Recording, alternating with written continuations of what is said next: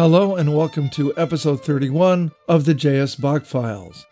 I'm Terence O'Grady, and today we're going to conclude our investigation of the Bach sonatas and partitas for solo violin.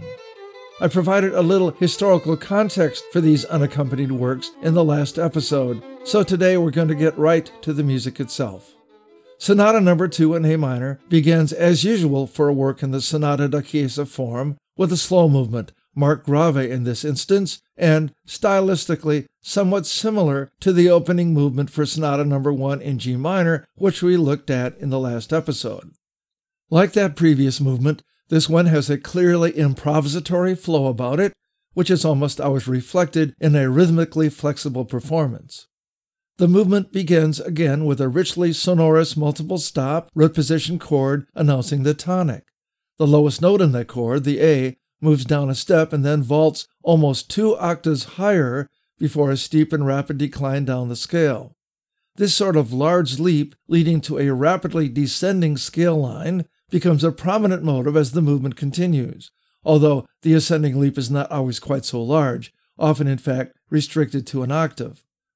Let's hear the first seven measures in which Bach moves from A minor to C major, the relative major, and then back to A minor.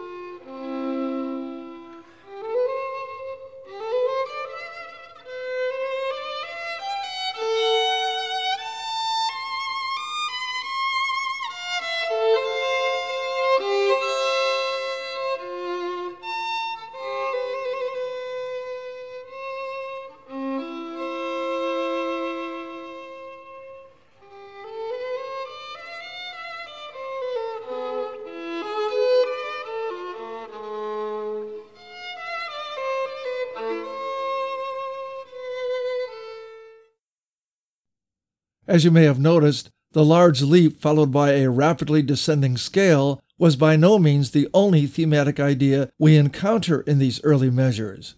We actually hear a fairly wide variety of ideas, particularly rhythmic patterns. It will come as no surprise that sweeping descending phrases are generally followed by ascending ones, although Bach keeps us guessing somewhat as to the timing of these undulations but the various descending and ascending phrases are often distinguished by specific rhythmic identities. Since the tempo is slow, the fast moving scale-wise passages are often notated in 30 second notes, with sixteenths and eighths mixed in. But 64th notes often appear from time to time to provide little rhythmic surges within the line, and dotted note figures also occur in combination with these other patterns as do 16th note triplets. All of these things add to the fluidity of the line, further suggesting an improvisatory flow. Another thing you may have noticed was the employment of two quite distinctive layers of melodic movement. The bottom line in the opening measures, projected as usual by the use of multiple stops, traces a line down from A eventually to a C, where Bach confirms his temporary modulation to C major. But of course, the line doesn't really go down all that way because the violin quickly runs out of notes. After the line descends from A to G, Bach places the next note in the pattern, the F, up a seventh rather than down a step, and the line proceeds to descend from there, although even at that it doesn't descend in a straight line. When we reach D, Bach moves up a half step to D sharp, primarily because he wants to inject a little tonal variety at that point, and the D sharp serves to project us for an instant toward E minor. Here are just the first three bars again, where the lower line descends, somewhat disguised, from A to E.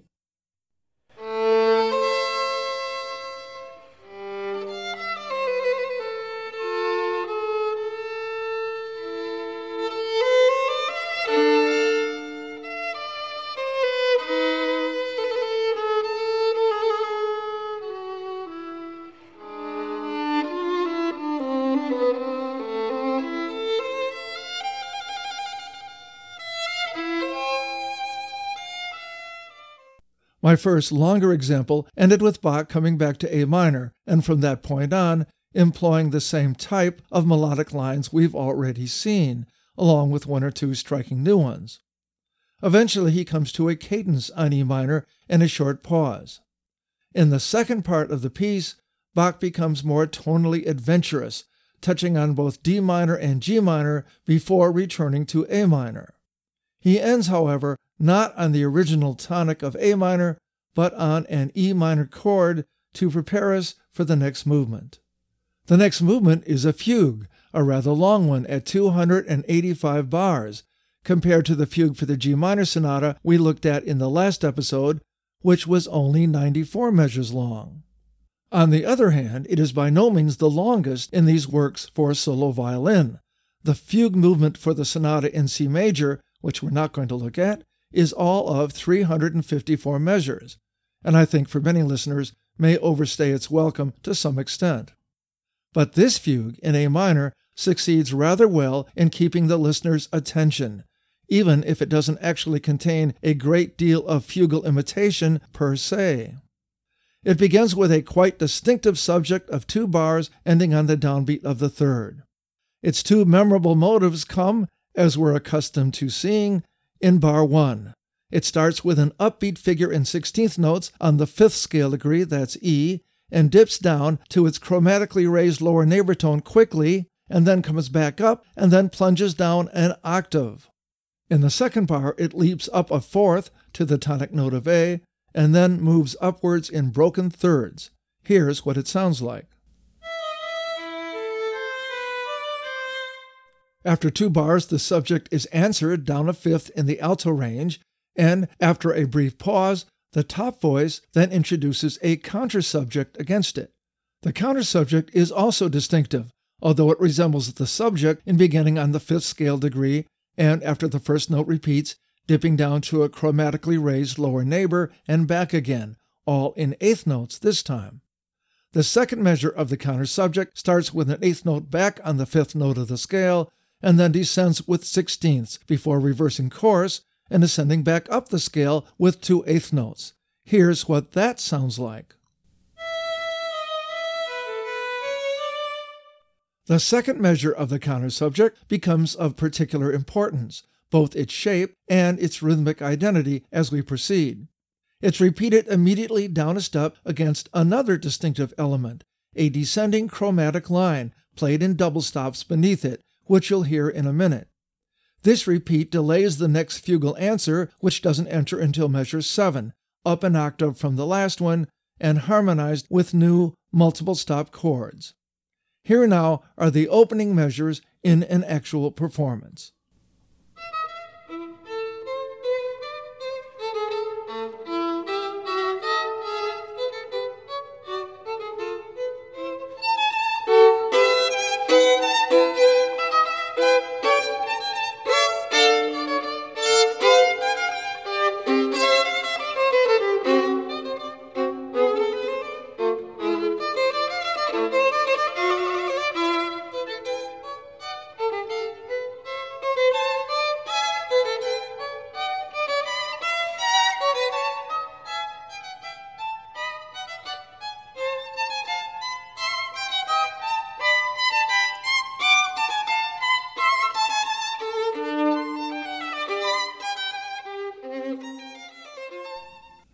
Excerpt ran to about measure 32 of the movement, and one thing is obvious after only a single hearing. The fugal subject fades from the picture pretty quickly, and the counter subject, especially the second bar of the counter subject, dominates for the next several measures, as it is repeated sequentially again and again, and we traverse new tonal ground. You'll also notice that the descending chromatic line that accompanied the second measure of the counter subject also continues to play an important role, sometimes above the spinning out of the counter subject motive and sometimes below. It's not that Bach doesn't introduce any new ideas. About two thirds of the way through my excerpt, you may have noticed some connecting scale lines inserted between repetitions of the counter subject motive. And near the end of my excerpt, you may have also noticed that the scale lines, generally descending, play an increasingly larger role, and the distinctive counter subject motive seems to fade somewhat in significance. Eventually, we move into new territory, where the original motives disappear completely, and new, usually arpeggio based figuration patterns begin to dominate. Multiple stops implying secondary melodic lines are less prevalent here, but still make some important contributions, especially in the repeated descending scale fragments against the repeated notes above. Here's an example of an episode dominated by these new, very violinistic figuration patterns.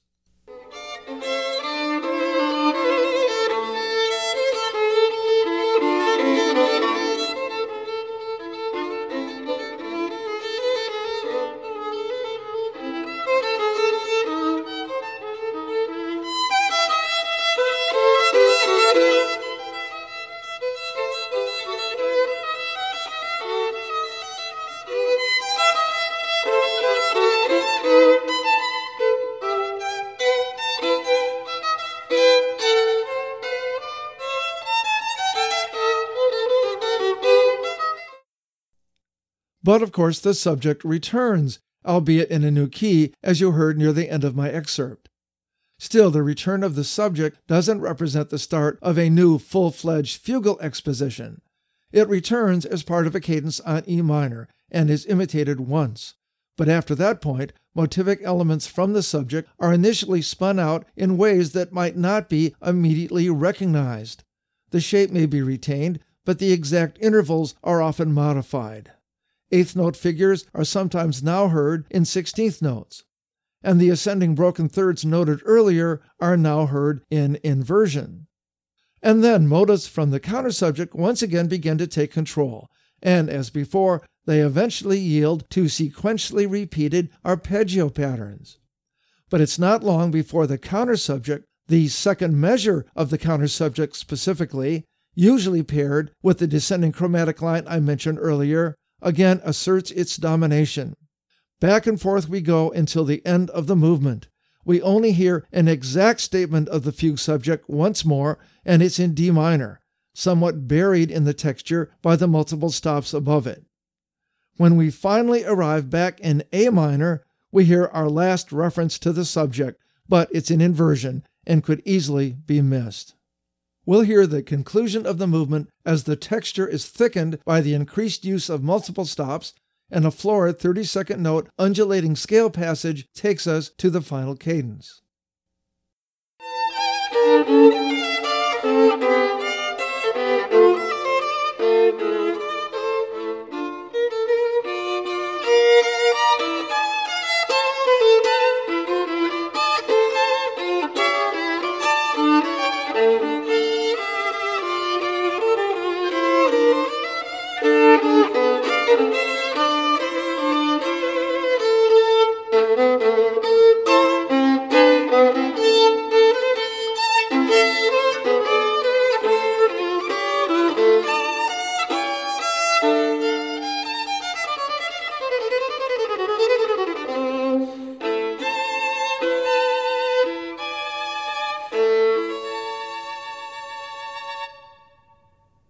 The next movement, an andante in 3 4 in C major, may not be the most remarkable movement from a melodic point of view, but there are certainly some interesting aspects to it, most notably, perhaps, the almost constant use of multiple stops, usually double stops, but some triple and even quadruple stops at key harmonic junctures. The initial melodic phrase begins on the third of the scale in E, and after repeating that note, moves up a half step to the fourth scale degree, dissonant against the repeating bass line below it, before then moving down the scale. Bach, however, does not do much with this opening idea. It returns in the opening measure of the second section of the movement, but that's common enough in binary form for movements such as this one. The second measure of the opening melody proves to be more important, especially its rhythmic identity. Two sixteenths leading to an eighth note tied to another eighth, and then followed by an eighth, which is in turn followed by a descending line of sixteenths. It's hard to grasp in the abstract, but easy enough to hear, which you'll be able to do in just a minute. The third bar of the initial theme introduces a series of sixteenth notes, which unfolds in semi sequential patterns for the next few measures. Here is the entire first section of 11 bars without the repeat.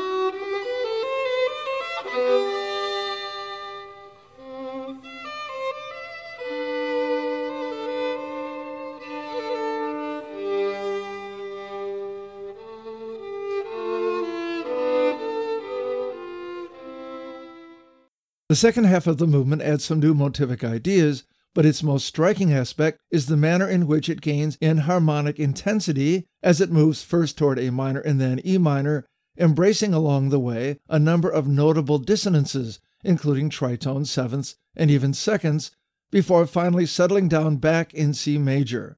Here is the second section without repeat.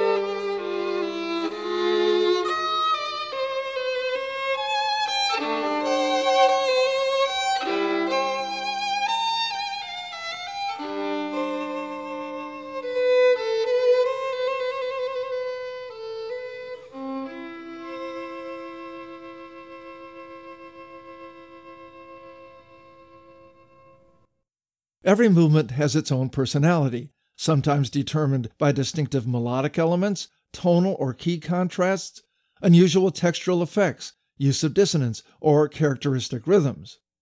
For this final movement in duple meter and marked allegro, it's the last of these.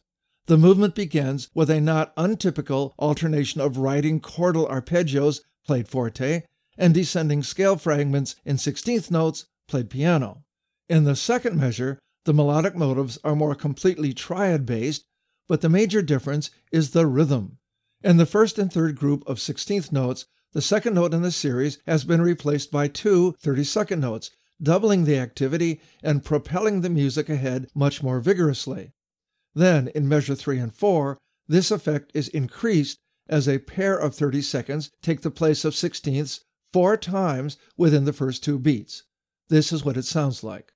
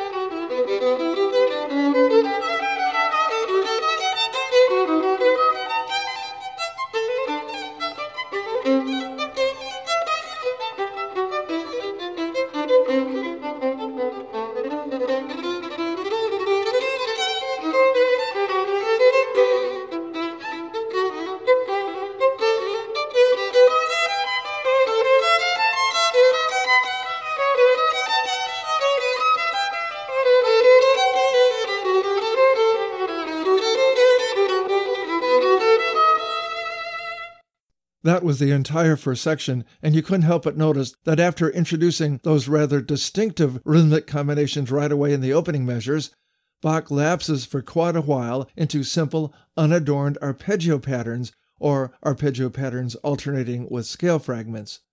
In these measures, he relies on some sequentially based references to other tonal areas to maintain the listener's interest, and by measure 14 he returns to the 30 second note substitution device we heard earlier. We peak just eight measures before the end with a repeated figure that sweeps up the scale in an impressive climax. We'll hear an excerpt from that point to the conclusion of the movement.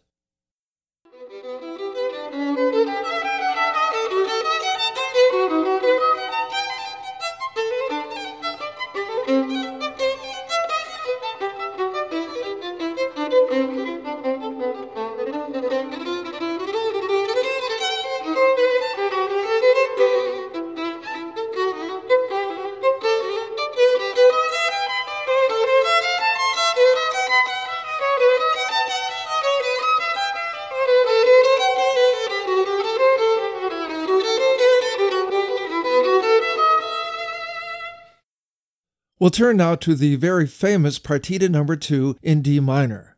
The opening Allemande begins with a very distinctive opening statement, beginning with a dotted eighth on the tonic D in double stops.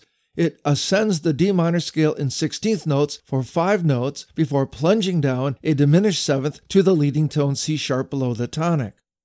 Then it immediately leaps back up to the former note before beginning a scale wise descent but that descent is interrupted after only a couple of notes by another dramatic ascending leap, a sixth this time, to a dotted eighth note, which then immediately returns to the lower note.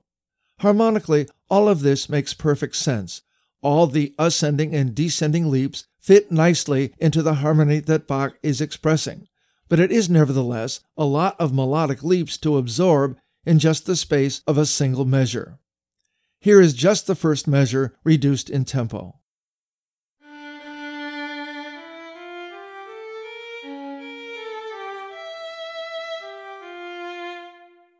As usual, my synthesized example sounds a bit robotic, but in the actual performance, which you'll hear in a moment, the violinist rushes ahead only to linger on the high point of the melody, a fairly common interpretive strategy. Of course, as distinctive as this opening measure is, it's by no means the only time that Bach employs a melody that begins by ascending a scale rapidly, only to plunge down a diminished seventh and come right back up again. There is, for example, the opening two bars of the famous Invention number 4, also in D minor. But of course, Bach's melody in the Allemande has that extra leap that leap to the high point of the melody to make it even more distinctive. And yet, despite those distinctive qualities, Bach does not make a great deal of this opening idea as the movement proceeds. In the invention number 4 in D minor, he makes that idea the central focus of the piece, but not in this Allemande. So, what is the central focus? First, let's hear an actual performance of the first section of the Allemande.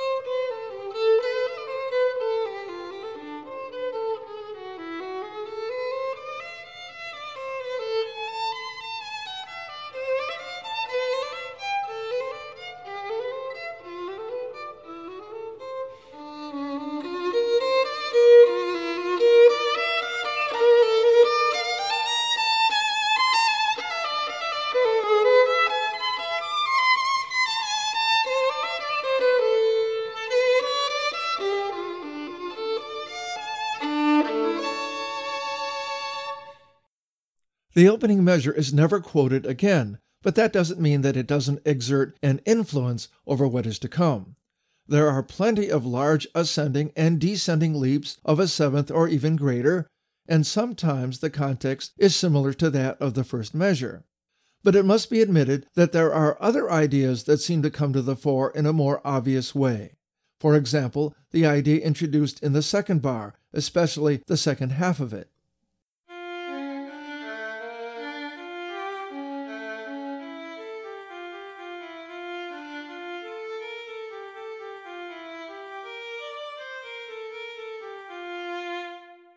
That figure, which moves into triplet rhythms, gets some sequential treatment in the opening measures, and later on, this idea.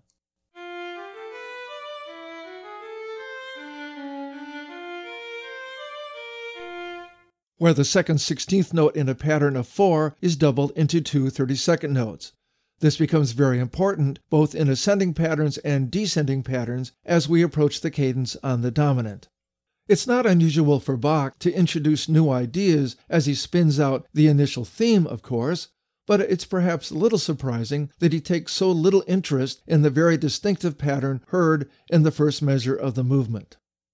We're going to jump ahead to the next movement, a Corrente in D minor, 3 4 time, in which the initial thematic idea bears some resemblance to the opening measures of the previous movement, especially in its use of large ascending leaps a diminished seventh leap in the first measure, and a minor seventh in the second, and later on, ascending leaps of an octave and a half or more.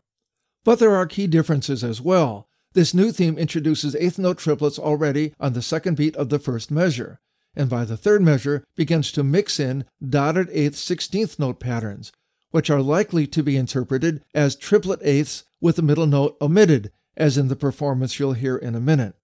One of the key thematic ideas that emerges as early as the fourth measure and is heard four times in the 24 measure first section involves a series of dotted 8 16th figures bounding up a triad only to fall back by step after hitting the peak and passing to a series of undulating triplets. Here's a simplified and slowed down example of the idea first heard in measure 10.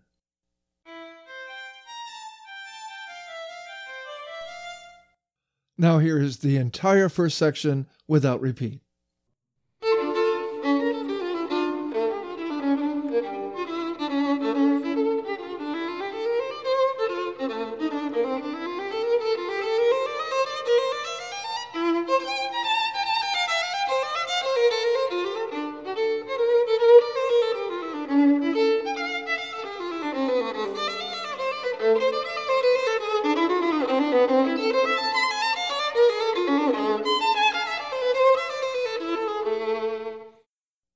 The second section begins with a near repeat of the opening measures of the first, now up a fifth on the dominant chord.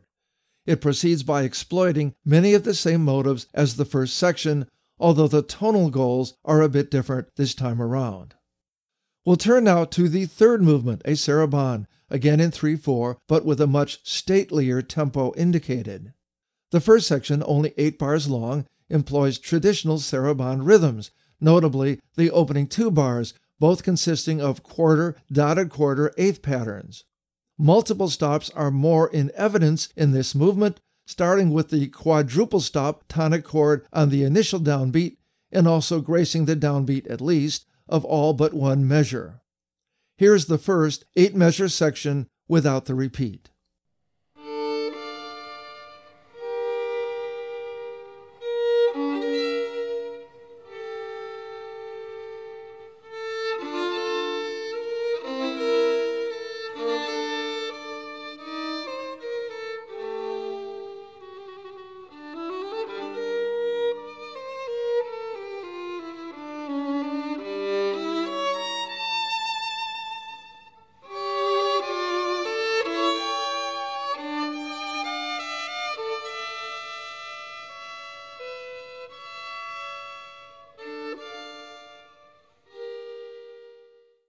As you may have noticed, the lower layer of multiple stops again traces a descending motion from D, although with interruptions along the way.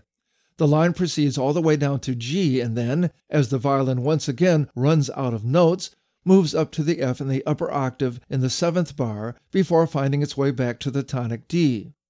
There are also some fairly graphic dissonances along the way, including some prominent major seventh dissonances from the third beat of the second measure to the first of the third. So the section exudes a certain amount of tension. The second section is somewhat longer at 20 bars. It begins on a dominant seventh chord on D, which is soon revealed as the first step on the way to C major, which soon evolves via a rather circuitous chromatic path into C minor. Soon enough, we've moved to G minor, after which we encounter some more sinuous chromaticism, although Bach's use of sequences keep us well grounded for the most part. Here is the second section after the repeat.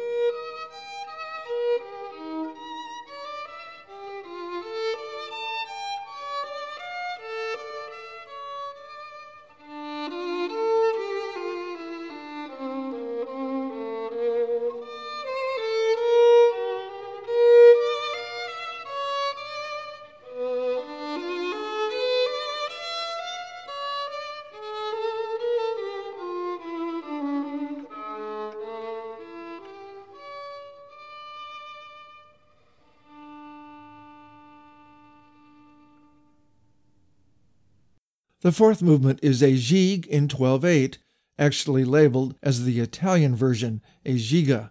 The first two bars feature ascending and descending triads with scale-wise passages in eighths and sixteenths, the second measure a near sequential repetition of the first. But it's not long before running passages of sixteenth notes begin to dominate, generally organized into series of two-bar sequences. Here's a simplified example of one such sequence starting in measure 10 based on a distinctive figuration pattern in which the highest melodic layer emerges out of repeated triadic arpeggios and lower neighbor tone figures.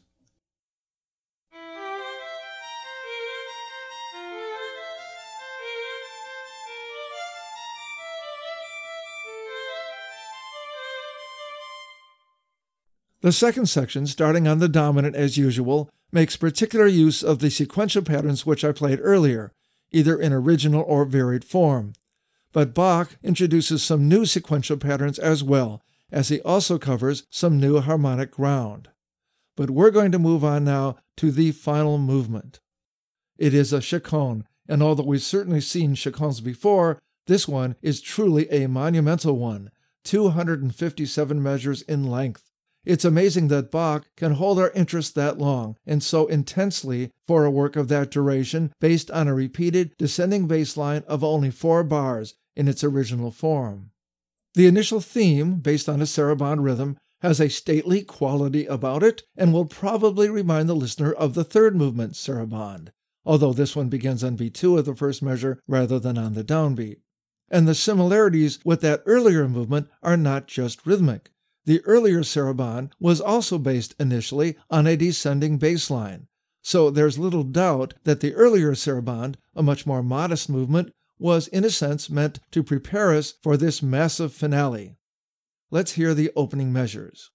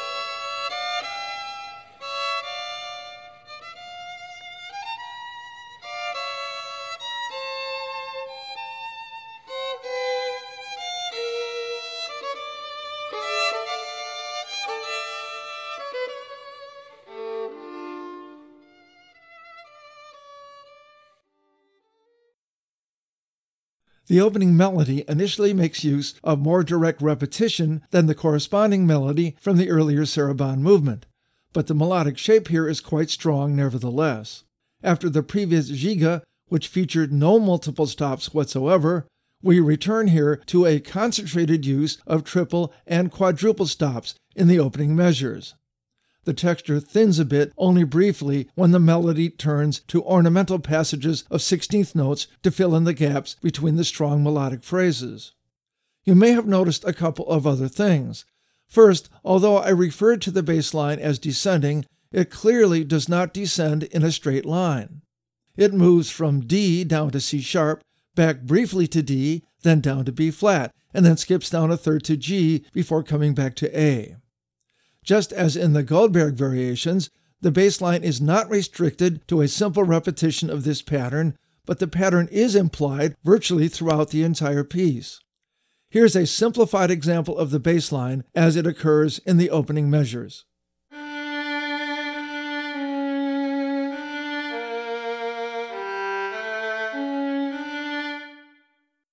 In my example, reflecting the opening four bars, the lowest note in the pattern, A, leaps up to a C sharp, a leading tone, before returning to the original D to begin the pattern again. That C sharp is frequently omitted as the piece proceeds. Also, beginning in measure 17, Bach makes another change in the pattern, moving it up an octave and replacing it with descending chromatic half steps. Here is a simplified example.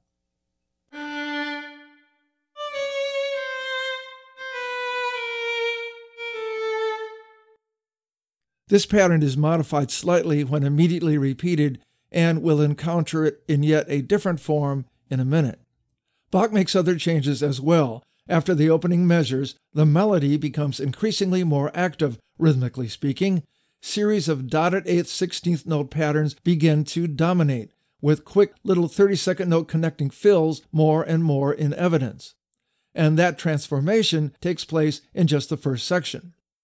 The second section begins with a solid cadence on D minor and some new melodic ideas. The bass line remains intact, initially in the lower line of the double stops, which occur on downbeats and occasionally elsewhere. But the upper melodic line becomes even more active. The dotted rhythms are abandoned for the present, and rhythmically energetic patterns of eighth notes and increasingly sixteenth notes begin to dominate in arpeggio based or scale wise patterns. Here's the beginning of this new section, starting at measure 25.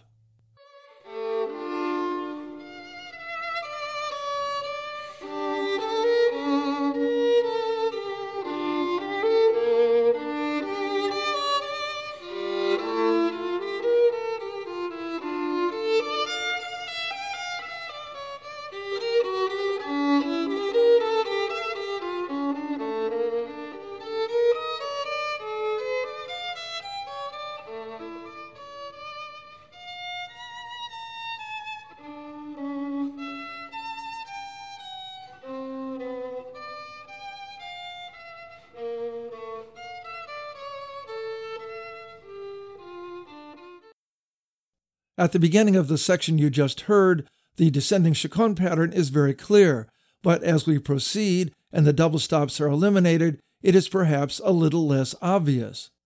Nevertheless, it's still present, woven into the patterns of eighth note and sixteenth note arpeggios and scale lines. And nine bars into this new section, when we revert to the eighth note patterns, we hear a return to the chromatically descending line we heard in the previous example. It too is woven into the pattern in much the same way we encountered in some of the Goldberg variations. As we move on, we encounter a series of sections, all based on the Chaconne pattern, but introducing new motivic ideas and sometimes fitting in new chords along the way. There was actually a little of that in the example I just played. At times, the Chaconne pattern seems absolutely clear. At other times, it's a little harder to follow, especially when the patterns play out in rapid runs of 30 second notes. For our next example, I'm going to skip all the way to measure 89. At this point, Bach writes out a familiar series of chords with instructions to arpeggiate them.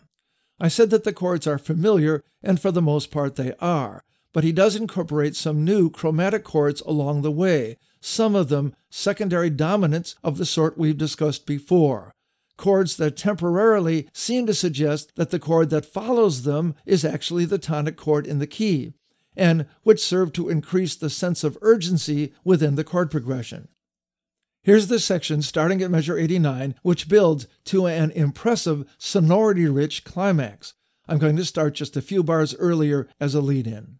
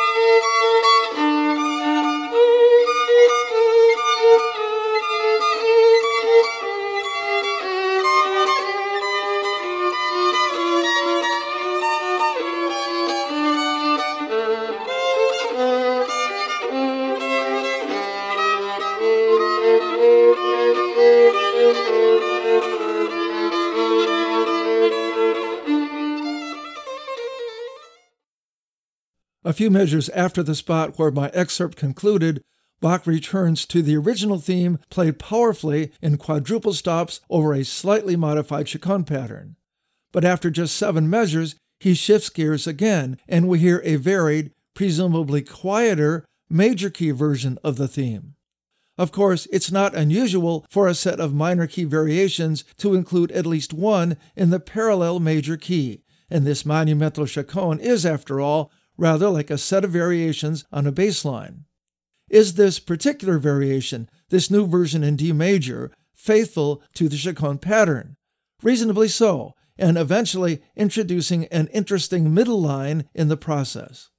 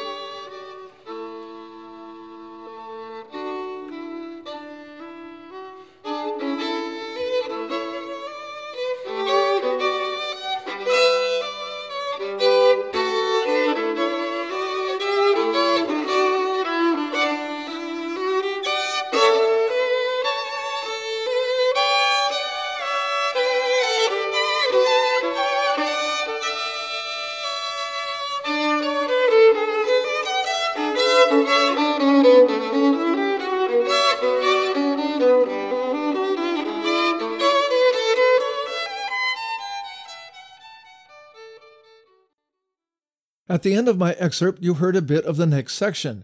It remains in D major, but the original references to the opening theme are replaced by an interesting new melody emerging from a flow of 16th notes, a combination of arpeggios and scale fragments, punctuated by a new pattern of accented multiple stop chords.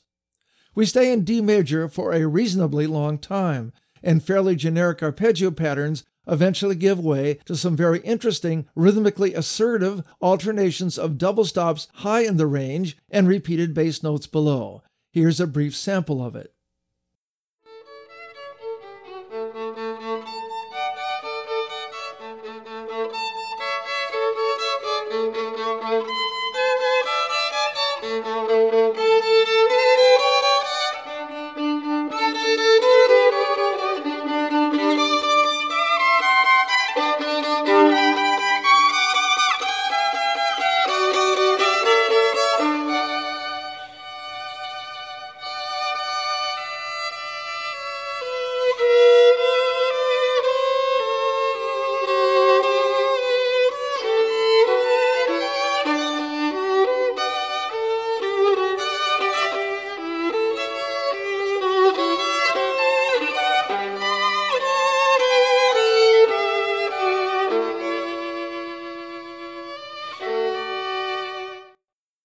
As you could hear, at the end of my excerpt, we return to a statement of the original theme, now embellished with new counter melodies and some rather involved multiple stops.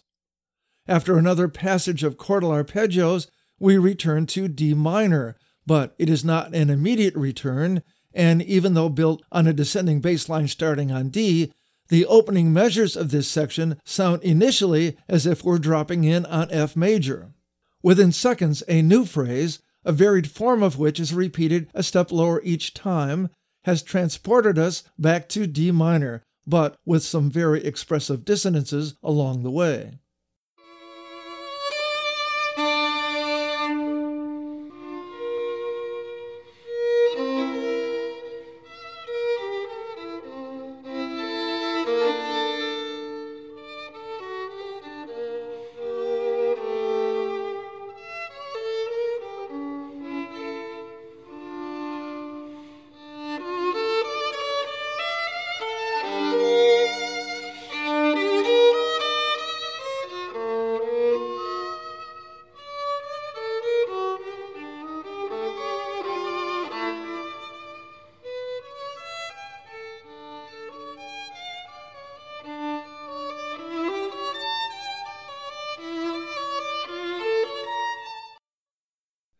As you heard, we then move on to a new passage based on a new repeated phrase, which temporarily abandons our chaconne pattern, at least for a while, although hints of it remain in evidence.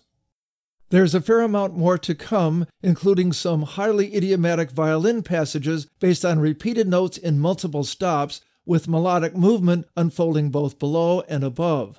But we're going to conclude these examples with the final measures of the movement, which largely recapitulate the first, with the notable exception of a single arpeggio based flourish leading to the final cadence.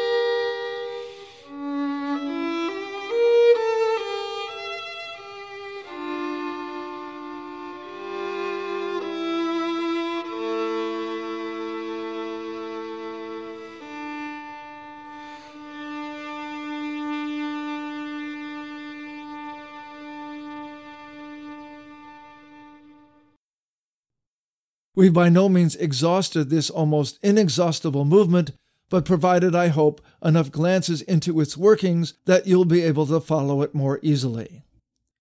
The D minor partita is a great work, very likely Bach's greatest in the genre, although a number of excellent musicians have also made a case for its brethren.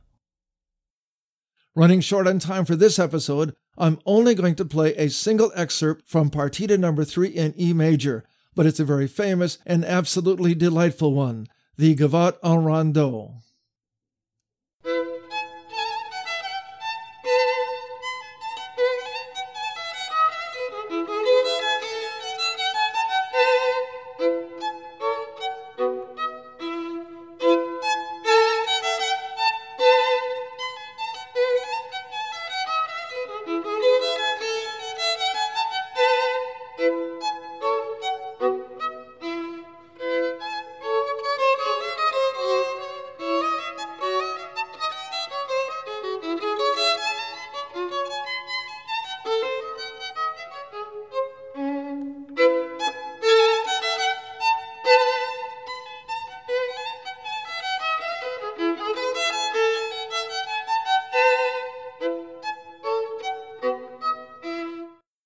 That's all for this episode. For our next, we'll again focus on one of Bach's contemporaries, this time George Friedrich Handel.